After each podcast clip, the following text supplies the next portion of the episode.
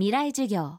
この番組は NEC 暮らしをもっと楽しく快適に川口義賢がお送りします。水曜日 Chapter 3未来授業。月曜から木曜のこの時間ラジオを教壇にして開かれる未来のための公開授業です。今週の講師は専修大学教授岡田健二さん。著書言葉が足りないと猿になる。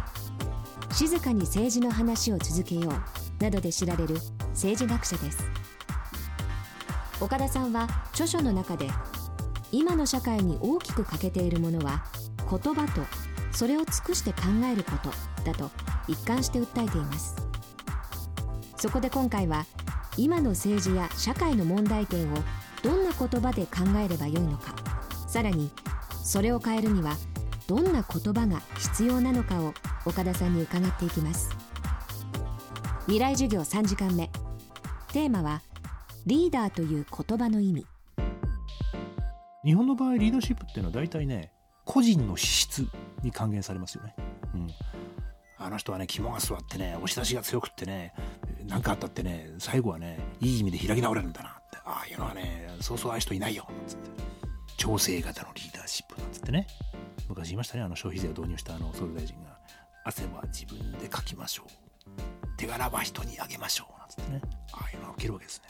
人柄とリーダーシップの区別がついてないです。だから区別する必要がないと思われた。政治の言葉っていうものを紡ぐ人たちそれを多くの人に伝える人たちまあ大手メディアの人たちですよね。大新聞の記者っていうのはエリートですからね。この人たちが本当にリーダーシップってことを本当に考えてたのか。必要なかったですね。あのだから要するに何かうまくいかないと首相の指導力が問われるって。お決まりの文法ですそうやって記事書けばそれらしき記事になるわけですね。だけども実質それを読んだとこでもって何のことか分かんないですよね。でそれ違う言い方でね高校1年生か中学3年生に分かるように言い直してごらんなさいよって。例えば、うん、僕なんかどう見ようかなって言ったら正しいけども面倒くさいことを言ってくる連中をあの手この手でもって封じ込めてここは俺がやる黙って従えといい意味で恫喝をすることこんなのは首相の指導力なんていう言い方なのかもしれないですよね。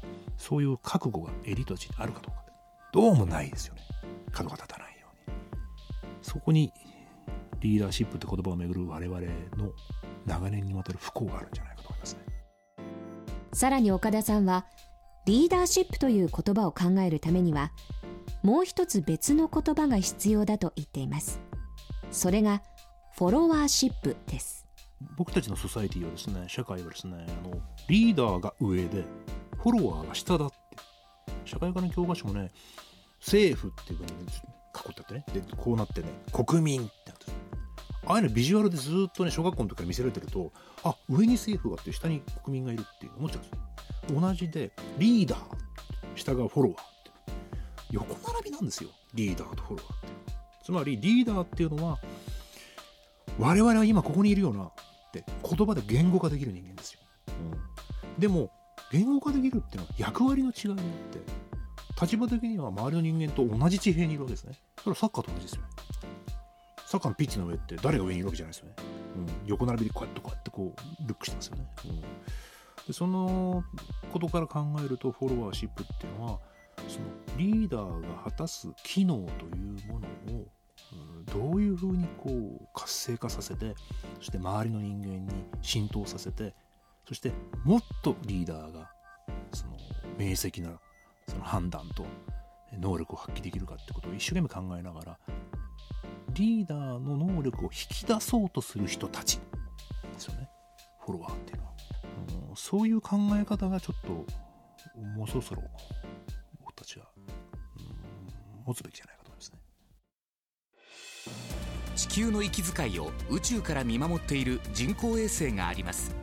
NEC が開発した温室効果ガス観測センサー炭素は地球観測衛星の息吹に搭載され地球温暖化防止のために利用されています。役立つ宇宙の開発に貢献します。NEC こんにちは。新井萌です。地球にも人にも優しい OK 網戸で気持ちのいい夏を送りましょう。萌は網戸でエコライフ川口技研の OK 網戸網戸買うなら OK 網戸。未来授業。この番組は NEC 暮らしをもっと楽しく快適に川口技研がお送りしました